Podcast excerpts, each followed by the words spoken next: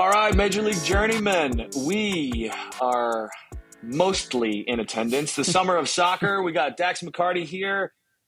Our compatriot Alan Gordon out on sabbatical. We're, we're Dax. Are we are we certain that this is just temporary? Is this permanent? How, how do we feel about this? I'm actually pretty excited that we don't have to listen to him today. But how are you feeling about it? Yeah, I mean, it's just typical Gordo, you know. There's a um, there are rumors floating around that he got the times mixed up there are rumors floating around that his agent is is putting out transfer rumors and, and he was not allowed to train today. Um, a lot of a lot of rumors and innuendo out there, but um, I'm I'm I'm pretty happy I don't have to look at him today. I got to be honest. I think he went to Saudi to do some recon. He's just trying to make my comments spot on, which I can appreciate. Gordo, thank you he, for doing the work. He's he, moving our podcast to Saudi Arabia. I put we're, I, we're all going to get paid. I put Central Time in the group chat for our time, you know that we normally uh, do it, but I I neglected to um, think about Saudi time, what time Saudi it is time, over there. Right. Yeah, yeah, so uh, that's my fault. I'll take responsibility for that, but I'm I'm pretty excited. It's just us. The iPhone calendar doesn't work as well in the desert, so I'm sure we'll get a, a, We may get a FaceTime here in a few minutes. You never know, Gordo. But what I want to talk about, which uh, not entirely sure how much context he has to any, uh, or has to add anyway, is is Leagues Cup, and you coming off uh, arguably one of the biggest results of your season. Um, uh, talk about the game. I mean, you obviously finished it up, which was a pretty special moment for you personally. But give me a little color on Cincinnati, kind of the, the feel of the game. You know, getting started. Was it different? Did it feel different being in Leagues Cup?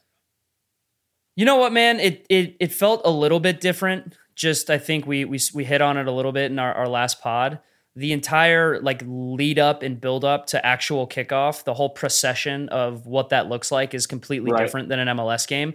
Um, and I, I got to be honest, man, it, it felt uh, it felt more like a playoff game than than these other regular season yeah. games have yeah. for us. And I I want to say that the lead up to the game w- was a little bit um a, a, little bit odd for us because we've had a rough month in, in, Nashville and add on to the fact that we've lost to them twice in the league right and our mm-hmm. last performance funny enough before leagues cup uh, was in Cincinnati where we lost 3-1 and we had a few guys sent off um, yep.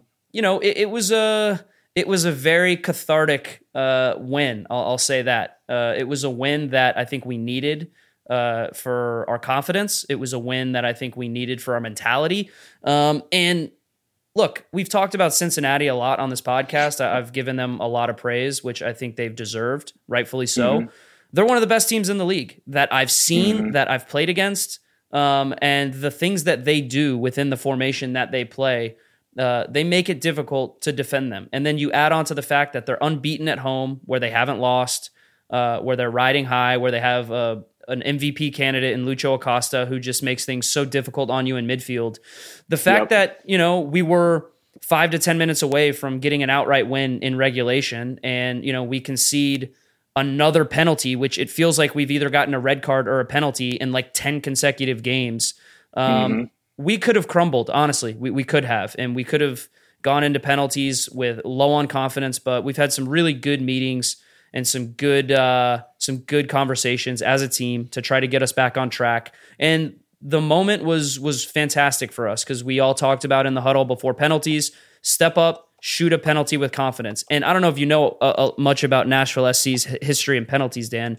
It's not mm. really positive. We've had a few penalty okay. shootouts that we've lost in in the playoffs, and you know the only one that we ended up actually winning was against Club America. Funny enough, ironically enough, in a friendly last year. Mm, um, so okay. there's a little, this there's a little good. bit That's of good context. I like. There's this. there's a little bit of foreshadowing there, but um, I, I just I have to say, like when Gary asked me if I wanted to shoot fifth, I was like, absolutely, no no questions asked, and honestly, I, I did miss my last penalty for Nashville SC, but we were already winning. We were in Vancouver. I think we were winning like 3-0 or something like that. So, um, I, you know, I I, uh, I needed a little bit more pressure. left or right? I went I went left. Uh, my left, keeper's right. So Changed I switched it up a little bit. Yep, I switched it up a little bit, but obviously, like every shooter that went before me everyone was super confident and like all the guys completely buried their penalties and didn't give the goalkeeper a chance. And that just gave me so much confidence to step up, pick a corner and put it away. And Elliot Panicco uh, doing his best Peter Cech impression, coming in, making a big save on, on Matt Miazga. Um, mm-hmm. I don't think we could have asked for a, a better, uh, a better kind of back against the wall moment and and for us to get it done was really special. So yeah, Leagues Cup has been fun, man. On the whole, I know you've called. Uh, I don't know if you were able to see any of our games, but I know you've called a bunch of the um, the group stage games, and I'm just curious if, from your perspective, right? You're not actually in it, you're not playing in it like I am, but you are watching a lot of games. You're able to to be in the booth for a few of these games.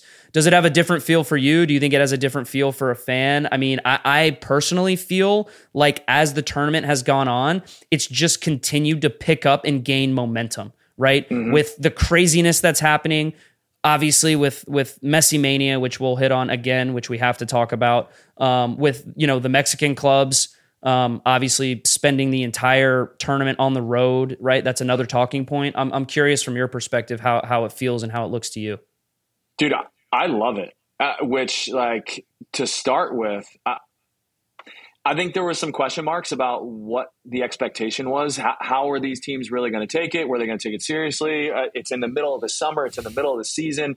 It's a weird, you know, a weird to just throw a tournament in the middle of the year. Yep we've seen iterations of some of these competitions in, in, the past. We've talked about how no one really takes the Open Cup seriously. Was it going to look like that? You know, and what was it going to be? But to be honest, man, I I've been in, and granted, Messi helps, right? I yeah. mean, the opener of it is Messi dropping bombs against Cruz Azul, which was super cool to see. And yeah. I think every single game, he obviously he has a brace every game. So like you're now it's ridiculous. viewing appointment viewing to see Messi. But really, you know, just to so I called a bunch of these games um, on the East Coast, which was like New York FC, City FC, um, Toronto, who was in a bad way, um, and then Atlas, and then was in the studio. And this game in particular, uh, we went through the knockout rounds and what this was going to look like. And Toluca still hadn't played in Colorado, so it was kind of like the last game. They were on a rain delay, whatever. But it it was the last kind of bracket to shake. I remember. Was, I remember you texted me for. I remember you texted me for a little bit of color on on Toluca. So hopefully, yeah. I was able to steer you in the right direction for you to be able oh, to dude, use nailed, some of that. You nailed it. Absolutely. I, I know where to go. I need. I know my sources. um, I wasn't texting Gordo. That's for sure. Yeah. Um, no. No, but listen, it's it, your game in particular against Cincinnati, it had a different feel just looking at it and just yeah. looking at the dynamics of the game and then where Leagues Cup was heading and the energy and the emotion around it.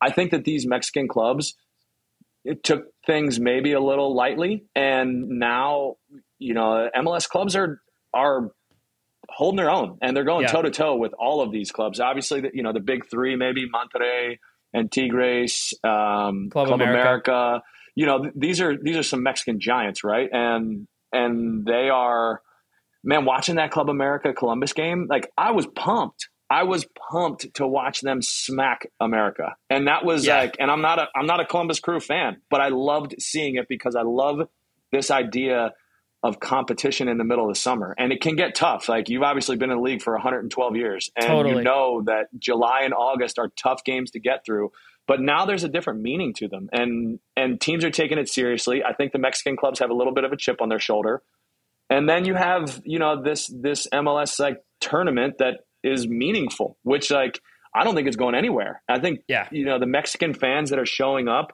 whether they're traveling from mexico or in the cities that the games are like i think it's a really cool environment and it raises it raises the level Can, it gives it a different complexion i gotta say dan the you don't know how much of a motivating factor money is until you actually like it actually starts to dawn on you that like you're going you're going a little bit further and each game you get paid the same bonus i mean uh-huh. the the money is it, it look I, I have to say that's the right thing to do in order to get the players to really engage and go for it. Uh, and honestly, do you guys have do you guys have a dollar amount that you know each win is worth?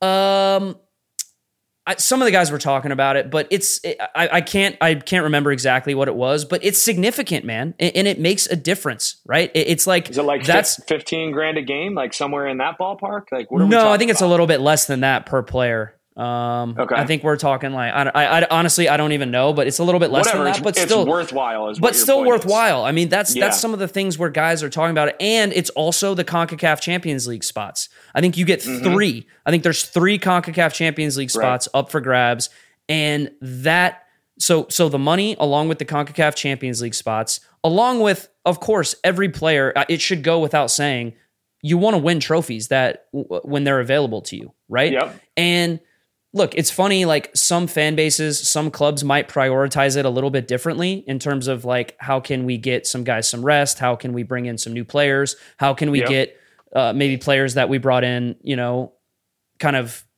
up to speed with MLS play and what that looks like? Um, I, I think you're seeing like a team like Miami is like the perfect example of why I think this was the perfect introduction for Messi, right? If if they get on a roll like they are, right? Everyone gets more games with Messi. They continue to build out their system with mm-hmm. Tata and mm-hmm. they continue to get fitness, right? And if if they were to lose early, then you could say, "Oh, well, you know, we're going to use this. It doesn't matter. We're going to use this time safe, to right. to you get guys. It's out. it's very safe. It's very it's a safe yeah. out because look, it is a new tournament and you'll see that like yeah, the teams that are still in it, we want to win this thing, man. Like, let's go mm-hmm. for it. We want to win it. The bonuses are great, and we want to play in the CONCACAF Champions League. The teams that mm-hmm. are out, this is a good reset for us. We take mm-hmm. we take a few days off. We get an players healthy. Vacation. It's an impromptu vacation. It's a little exactly. It's a little yep. bit of a win win. So I think it's been. Yep a really refreshing thing for MLS because, like you mentioned earlier, the summer months can turn into an absolute slog. And look, mm-hmm. it's hot, man. Like it's hot in the summer. Like that Dallas game, we'll we'll probably yep. touch on the Inter Miami FC Dallas game here in a second. I mean, yep. it looked it just looked hot. You know, the mm-hmm. players were were actually playing with a lot more intensity than I would have expected, and it's probably because Messi and Inter Miami are on the field. Two degrees at eight o'clock at night. Yeah, exactly. But but listen, man, I've been pleasantly surprised. Um, it's been a really good tournament for for us at Nashville SC because you know we've been able to. Uh, essentially work through some of the kinks that we've had in our regular season. And I think we're just building confidence now to not only go far in this tournament, but also to try to to have a strong end of the regular season with 10 games left. So yeah, man, I, I've had a lot of fun with this thing. So, two questions here coming out of that that answer.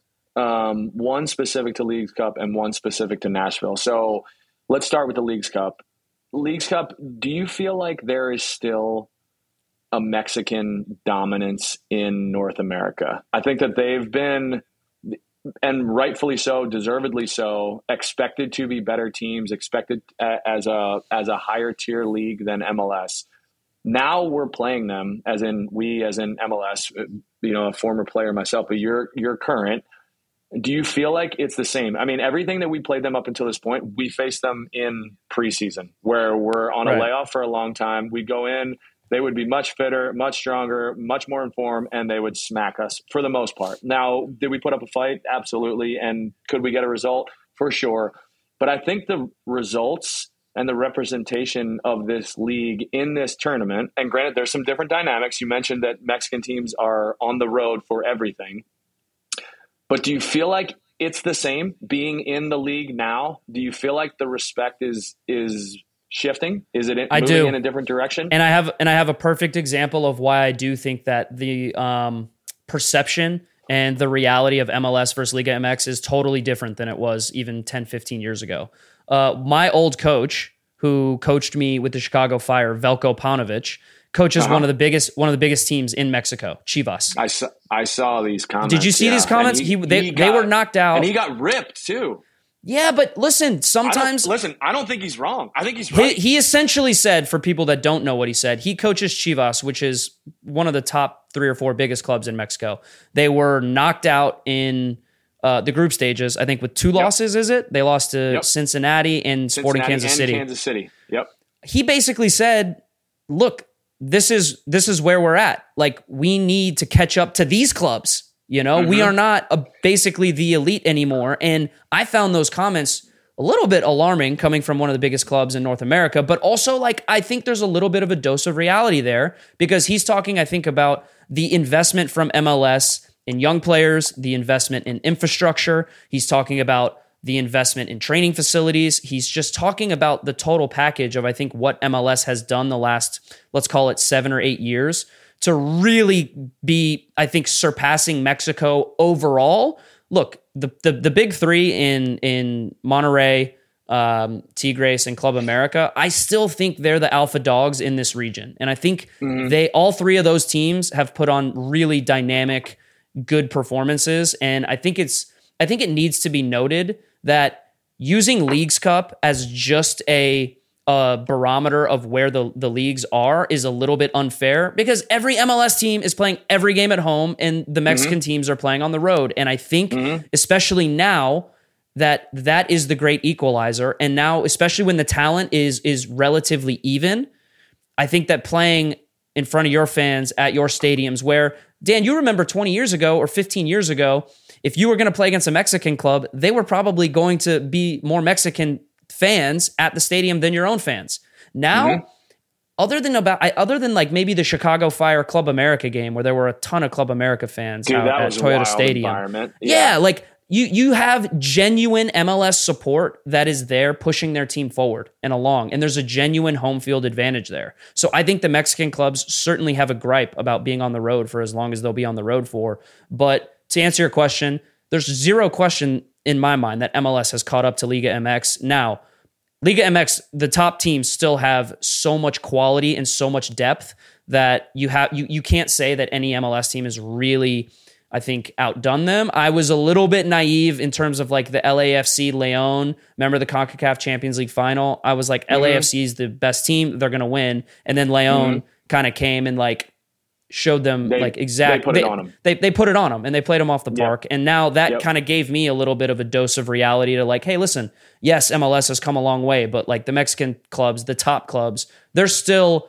they're still we're still chasing them a little bit, right? And so I'll be curious to see how the end of Leagues Cup plays out. I'll be curious to see which one of the MLS teams can step up and maybe take one of those powers down. I mean, obviously we play Club America tomorrow. Uh, I don't know if we'll have this recording out before the game, but um, I, I, can just tell you that there's not a fear factor anymore. Like we respect mm-hmm. the hell out of those clubs. Like they are the big, they're the giants of the region, but we're not scared of them. We're, we're, we're going for the game uh, unequivocally 100%. And I know we're excited about it. So that's the way I see it. Yeah, no, and that's I, I, think that's being seen, and and you guys, all, all, of these teams, in a lot of ways, are really showing that. I mean, just Salt Lake's result against Leon, they they got pushed around in the first half. In the second half, they came out and dropped three on them, and they were the dominant team. Sporting Kansas City absolutely smashed Chivas. I don't know if you watched that yeah, game, but they did. they put it they put it on them. They possessed they possessed in the deep in the deepest block. They they moved Chivas around. They couldn't get anywhere near it. And within like 20, 25th minute, Chivas was done. They were they were dead. And Sporting is a team that's what like mid table right now. Exactly. And how about and, and, and how about how about Vancouver? Vancouver losing to Tigres in penalties, mm-hmm. and it takes a Gignac yep. stunner like bicycle yep. kick to get Tigres back in the game. That result right there. I mean, I was like, okay, Vancouver, because I've always thought Vancouver was was a good good team, but like going toe to toe with Tigres, who a lot of people probably consider the best team in North America for the past, you know, 10 years.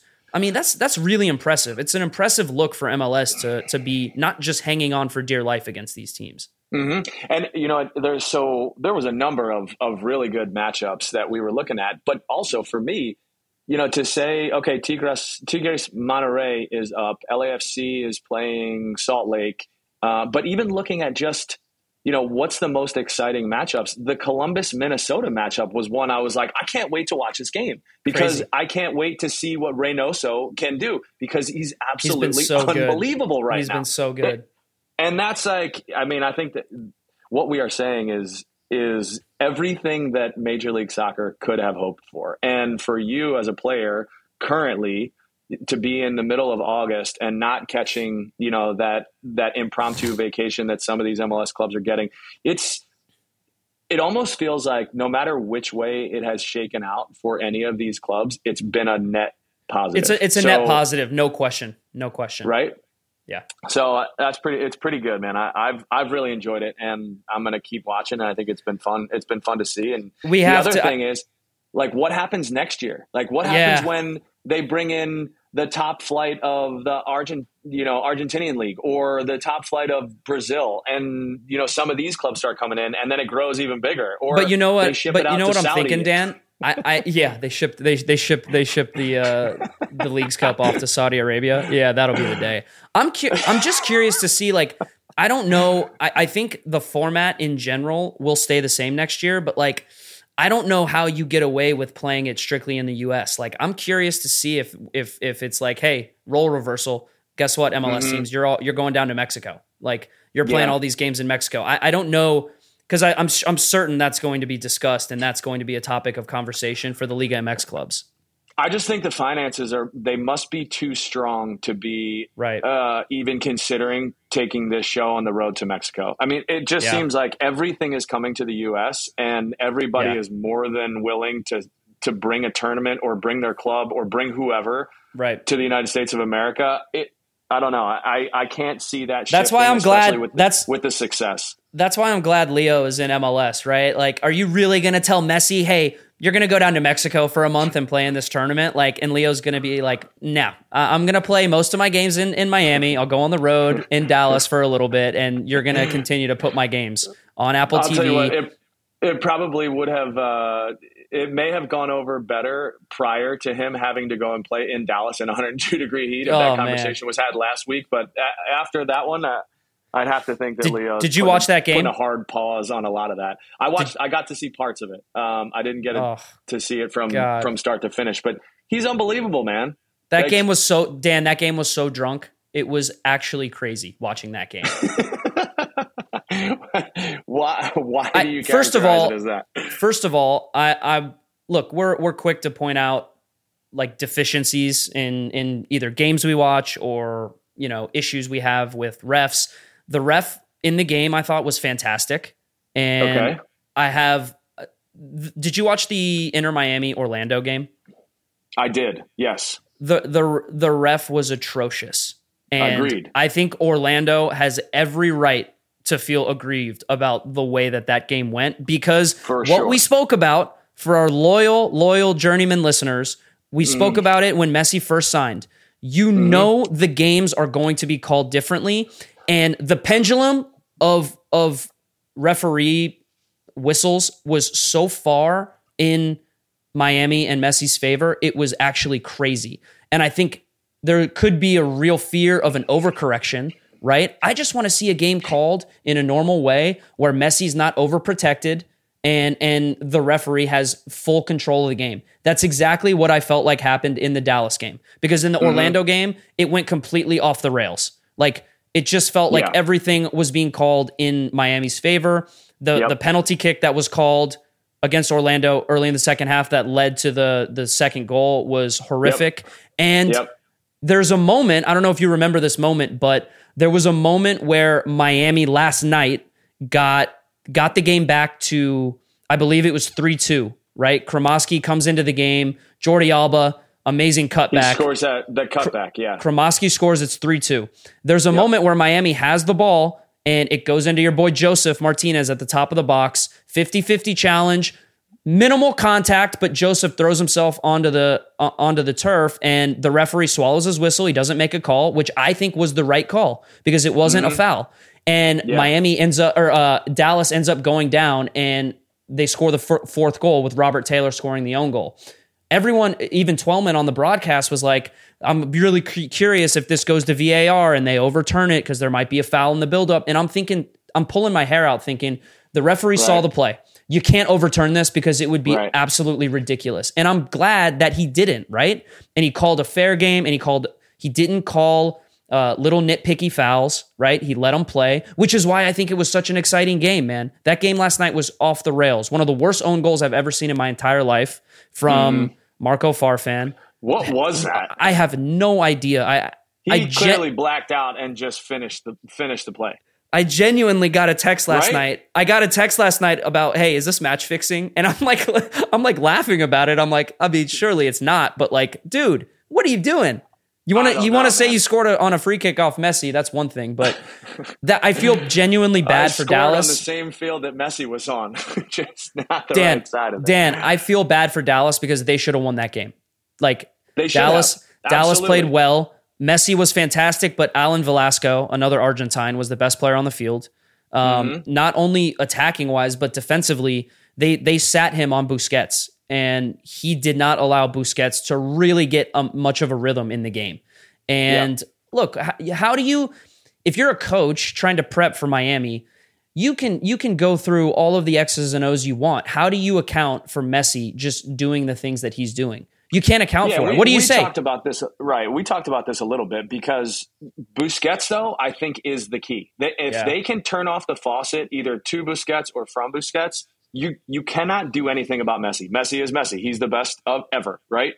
But you can at least stem his uh, the distribution from Busquets to him because yeah. that's for me the linchpin of this Miami team. Yeah, they're they're so dude. They are so fluid uh, in, in the attacking side of the ball. They it's like really actu- are, man. It's actually insane to see how different of a team they are. And like, let me just say, like it's Lionel Messi going to play anywhere in the world, you know, maybe bar a few leagues.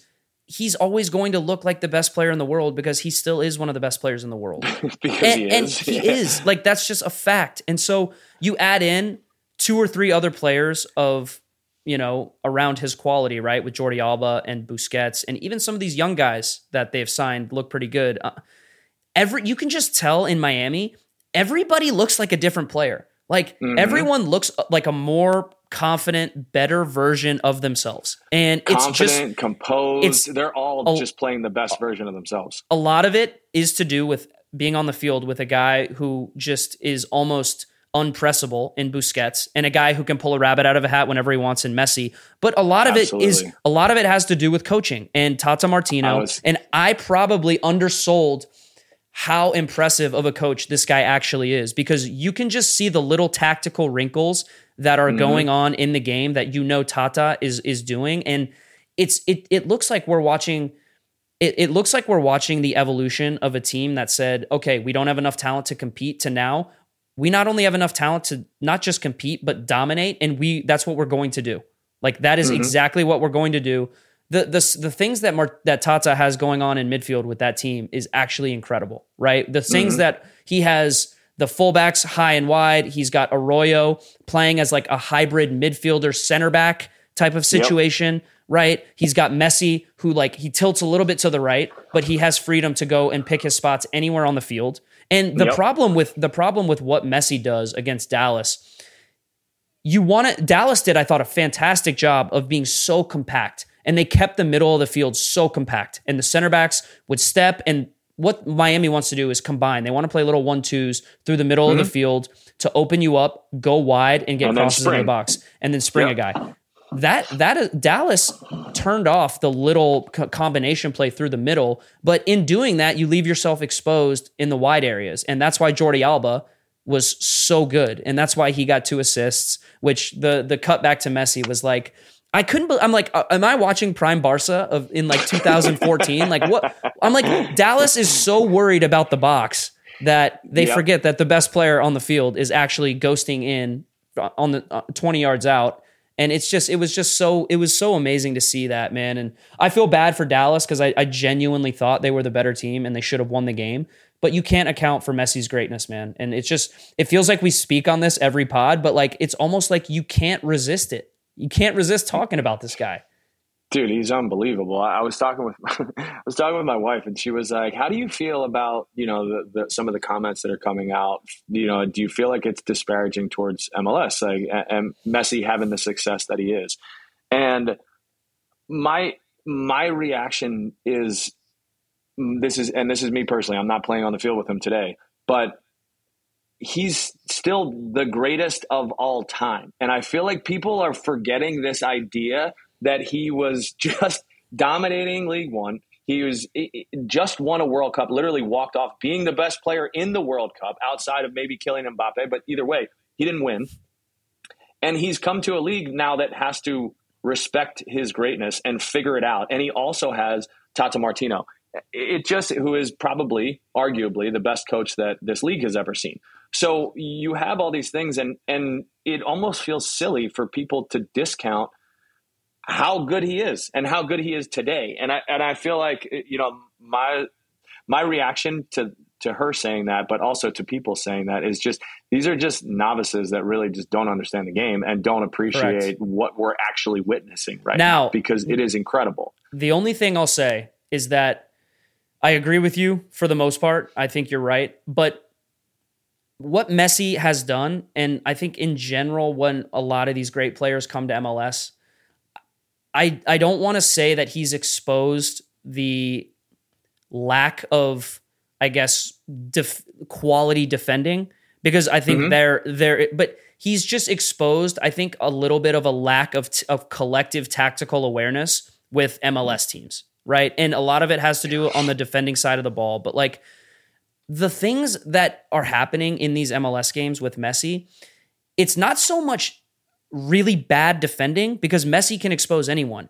It's just Messi is operating and Busquets is operating and Jordi Alba. These guys are operating on such a higher level of tactical mm-hmm. understanding of where space is that yep. by the time they've put together three or four passes, MLS like the the tactics of MLS like the defending it's not so bad it's just these guys are playing at such a higher level on the attacking side of the ball that it makes everyone look bad and that's yeah. genuinely how I feel. But there are some instances where, like the first goal with Dallas last night, like as soon as the ball goes wide, as soon as the ball goes to Jordi Alba, those three midfielders that FC Dallas has in front of the back line, one of them should be forget about dropping into the box, like just find where Messi is. Like that's it, right? There's that's there's not a complicated tactical plan surrounding that thought. How, yeah, it's amazing how easily he loses everyone. I mean, you know, the, the set pieces are one thing. Messi set pieces, obviously, it's been, you, you know, they're incredible, right? That's a write off.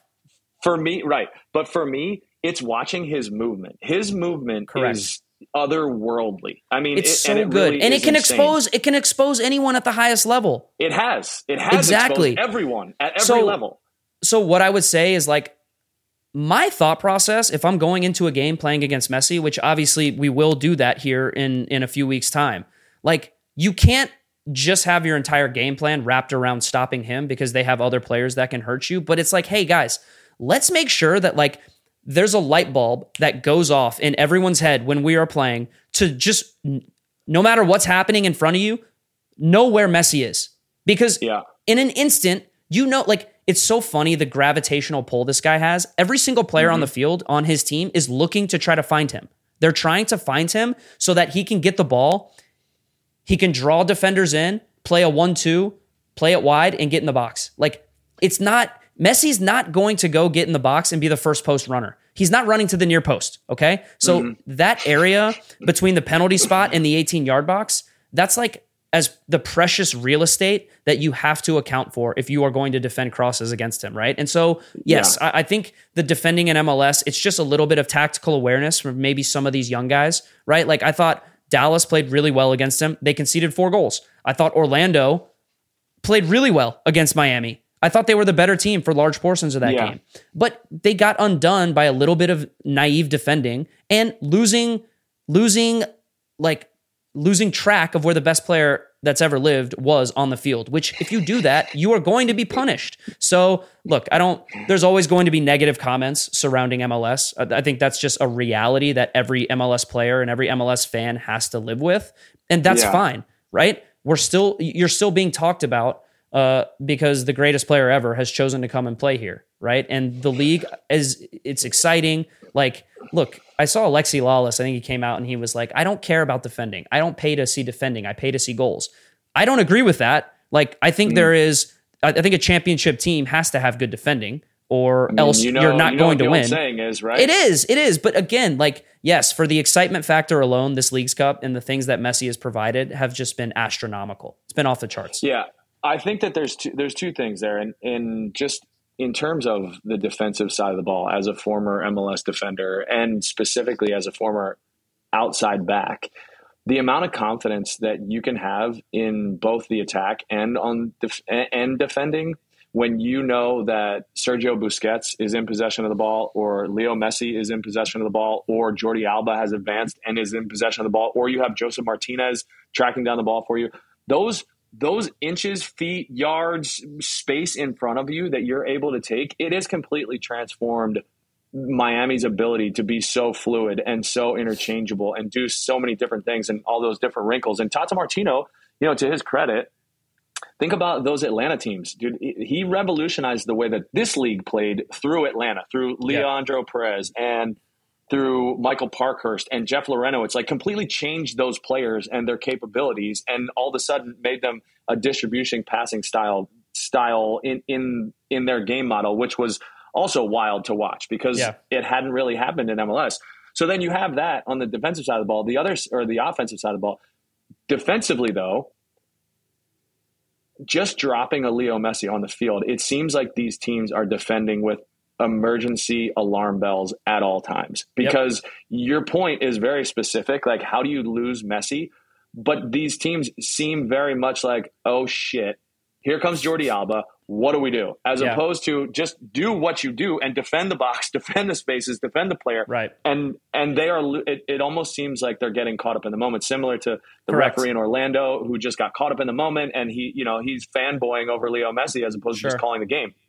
Which there's going to be I think a maturation period or, or you know just whatever that level set is going to be with with these guys in, in the game. But it, has been cool to see, and I, am excited to watch it play out. Uh, if you had to pick somebody outside of Nashville SC as the favorite to win Leagues Cup in this knockout round where we are right now, do you have a front runner of the games that you've watched? Oh man, tell you what, dude, it's been it's been really fun to watch some of these games.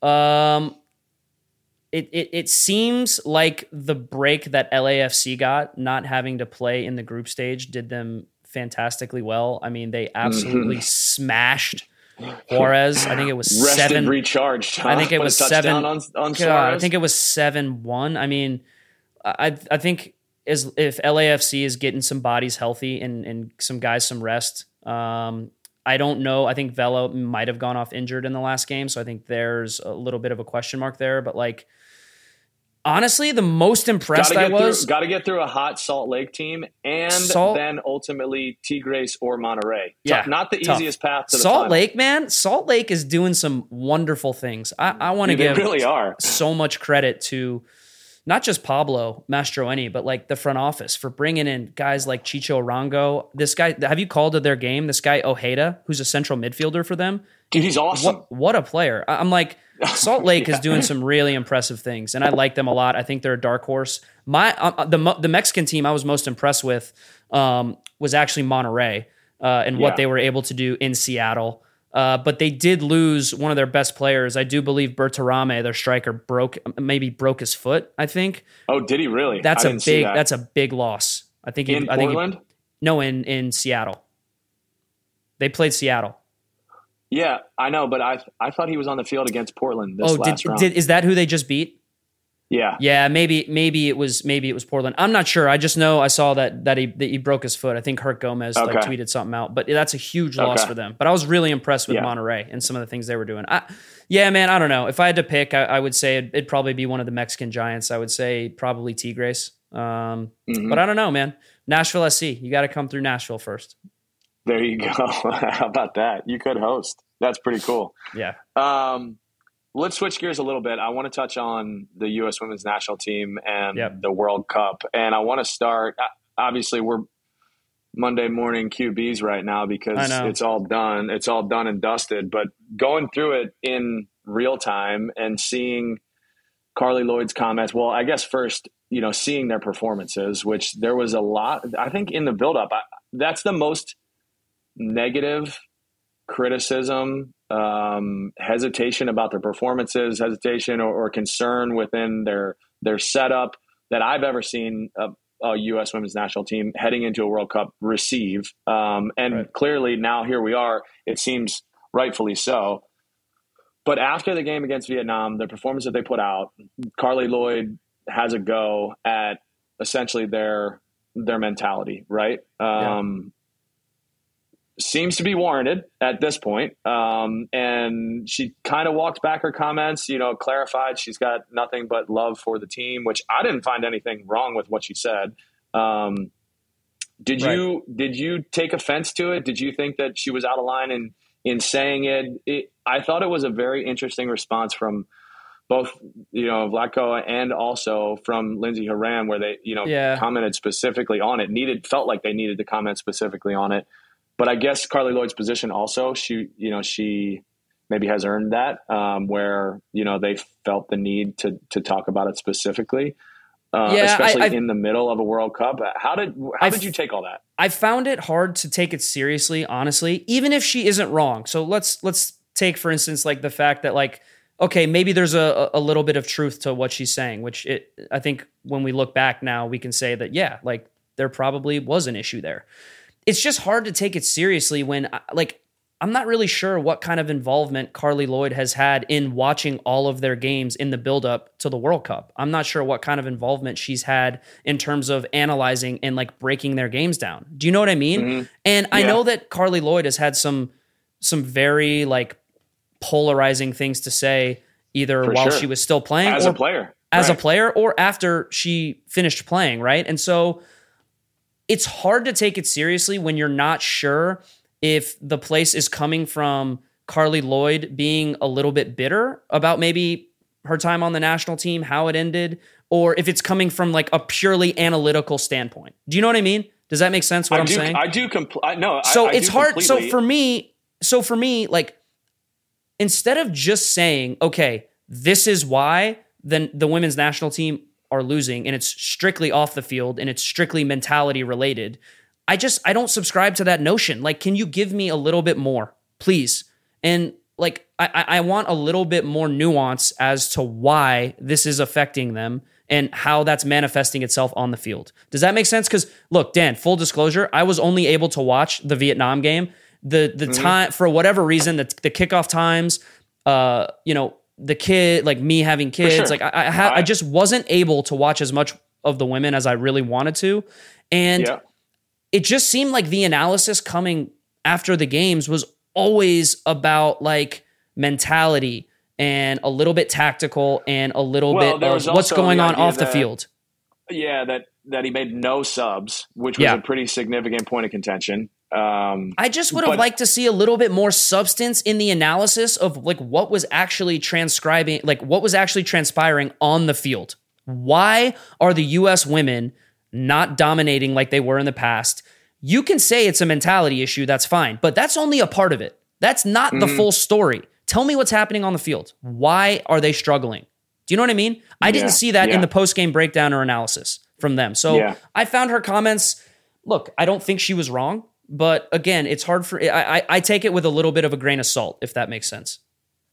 No, I think it's fair. Um, one of the things that did stick out to me though was, and we've we've had a little bit of banter about this, but the fact that they were celebrating, players were celebrating after the game, advancing yeah. out of the group stage in a what I would I would feel comfortable in calling a pretty poor performance that is not emblematic of sure. what they want to put out. Um, sure. Which I think I, I've been, at least in my own conversations, pretty critical of that mentality because if you are the best in the world and that's that's the mantle that you want to be on and, and that's the crown that you want to wear and you are telling everybody that this is who we are and we should be that I don't see, and I don't, I don't subscribe to the fact that you should be celebrating a group stage departure when yeah. your goal is to win your third World Cup in a row. Uh, I don't I don't even see any way, shape, or form that that goes into the mentality of a real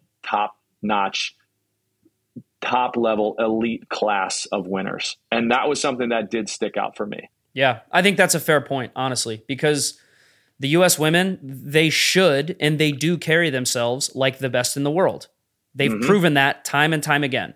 But I agree with you, man. I it's hard for me to comment on the performance specifically because I didn't watch. So I don't want to talk about things that I have no idea what I'm looking at. But yeah. the in general, the commentary on their performances was that they were very bad and they were mm-hmm. not up to the standard that this team has set for the last couple of years. And so there's a balance to be had. And I think that that word needs to be underlined. If you want to show and you want to put on a brave face of positivity, of confidence, there's a balance to be had between that and arrogance and maybe looking a little bit too overconfident, right? Because, like mm-hmm. you said, the standard for this team is not just getting out of the group stage. And for better or worse, they have put those expectations and those standards on themselves. So I agree with you. The the images of them I don't I don't have any issues with by the way, them taking pictures with fans. No one should have an issue with that. You're, sure. you're you're allowed to show your fans some love, okay? Absolutely. All the all the dancing and celebrating and I, look, was it a, a little bit much for me? Yeah, it was, but at the end of the day, I understand wanting to be positive. I understand wanting to try to try to put lipstick on a pig if you will, because we know mm-hmm. from the analysis that the performances weren't great, right? But mm-hmm. guess what? You get through the the group stage, that's a whole nother tournament you can completely not completely eliminate the performances, but you can fix some things. And by all accounts, the women played much better in their in the knockout round game. Right? They did. they, they, they, they, played much better against Sweden and they probably were were hard done by to lose. So that's where that's where I'm like, hey, let's just try to find a balance here, ladies. Like be happy, celebrate in the locker room that you've advanced but like hey like let's let's keep our make sure that everyone knows that like yes our standards are high and we're not happy with our performance do you know what i mean like that's kind of yeah. where i stand on that thing yeah it just it did seem a bit out of character for arguably one of the best teams in yep. in the history of sports um in kind of the way that they decided to do that or and maybe it wasn't a decision. Maybe they were also needing to psych themselves up and, that's but that's my point manu- right? manufacture emotion manufacture it, a, a, good positive feeling but you could it's exactly it. it just felt i don't know felt off. It, yep. it did feel off and, and that's fair. too. Yeah. No listen i i I, you know me, Dan. I'm I'm right about a lot of things. I, I, have to hold my hand up. All right, um, I was wrong. Hey, about, listen, it's a cross uh, that you wear. You know, it's you it's it's my it's my burden to bear. All right, I was wrong about them three peating. I really did think that they were going to go, and I said it on the. I actually listened to what I said on the last pod. I said it was not going to be straightforward, and it was not going to be easy, and it was going to look different than it's looked in the past. But I think in general, women's soccer, and I said this on the last pod, women's soccer is getting better globally because the investment is starting to catch up with what the US what Nike, what US soccer has invested in the women. And I think mm-hmm. that's that's that's pretty clear to see. So I think this is a really it's it's a bummer in the moment. I feel terrible for the women, and I, I was very upset that they didn't advance because you see some of the images that come out right of of you know there's there's tears there's emotion. Some of the legends of of of this team are going to be moving on and i think there's going to be more of a changing of the guard coming in in the future. And you know what? For sure. Maybe this result can be like like the men's Couva right? When we didn't make the world cup and there was a total correction and reorganization and rethinking yeah. of what it meant to run the national team and what direction it goes. And I think that this could be maybe a little bit of that moment for the women too. So look, I, I see the talent on the team. I have no doubt that the women are going to still continue to be one of the best teams in the world and a favorite to win the next World Cup in four years. Um, but I'll be curious to see what direction they end up going. Yeah, it's going to be interesting because I mean the most significant badasses on that team, Lindsey Horan, uh, Rose Lavelle, Julie Ertz, like they're all 28, 29, 30, 31. So yep. for like the next World Cup cycle, you know, I, I don't know. There, it's gonna be it's gonna be an interesting next few years about how they cycle through that. I also didn't really understand why Julie Ertz was ever really a question mark on that team. Like she's yeah. she's incredible, and she's, she's also 31. Like yep. she's she's legit. I think I think um, they build. I, I think they build from what I saw. You build around Naomi Girma, is it the center back? She was fantastic. Yeah, I think you build. I think you build Sophia around Smith's a player. I think like you build you got, around you Rose Lavelle and Sophia Smith. Those three players, I think those are your building blocks for the future. And then you know you get a few of these players back that had some unfortunate injuries. I think it was Mallory Swanson, was it? Um, mm-hmm. I saw her play live in, in Nashville, and I was really impressed with her. I think she's gonna. I think she's an absolute baller. So, I know the women will they'll, they'll bounce back. Uh, I know everyone's upset they're out, and um, you know we'll we'll we'll see where they go from here. But uh, yeah, well, let's let's finish up with a little love for your Nashville SC listeners and peeps, um, and kind of revisit one of those one of the questions that came out of uh, our talk at the uh, at the top of this podcast. I want you to talk a little bit about just the messaging that was in the meetings that you've had with Gary. I think Gary is, Gary Smith's an, an, interesting coach. He's an interesting profile. He's a bit of an enigma from, you know, how maybe he's just transitioned or transformed himself from what his profile was in Colorado to now what his profile is as a leader in in Nashville. Like, you know, talk through you guys are you guys are a really good team and yeah you you run into a little bit of adversity, but you know you mentioned specifically having some really good meetings. What did those meetings look like? Yeah, let us in on a little bit of that. Yeah, I mean, I think those. I, I, I don't want to. I'm not. I'm not going to empty the tea on on what the boys are talking about in the locker room. But what I will say is this, Dan: when you have a very veteran team, which we do, sometimes you need to have guys that are not afraid to have hard conversations. And mm-hmm. I think that we've been able to, to to hold such a high standard at Nashville SC in terms of always being competitive and always you know making the playoffs. And now what's another level we can take it to? Because that that was the minimum right? Now we want to continue to raise our level and continue to fight for trophies at an even higher level. When you have that when you go through a month like we went through right where we had had some uncharacteristic red cards we were losing games we were conceding goals in ways that that we don't normally concede goals.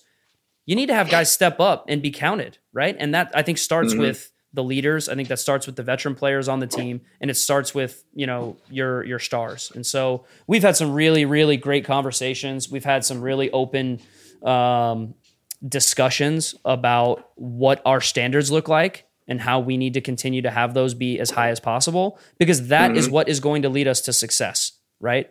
So yeah, it's it's it's it's been it's been really good with the coaching staff. There's never any panic, which is what I really like about Gary.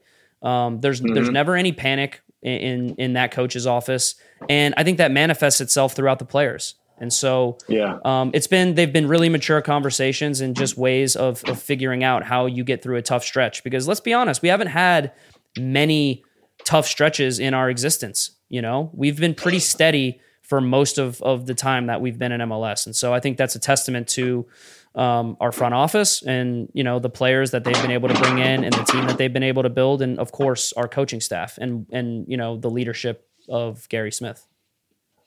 That's pretty cool, man. And yeah. then, you know, it goes out and it manifests itself in a really difficult game against Cincinnati where you get the result and exactly. go to PKs and, and make it a little bit more interesting and, and you can kind of lean back on not only those conversations, but then ultimately absolutely. the result. So absolutely, yeah, that's great. It's good to hear it. It's good to see it. Uh, that'll do it for us here at Major League Journeyman. Maybe uh, Gordo will send us a smoke signal from. from Maybe he'll send us. He'll send us a postcard or the desert, wherever he is.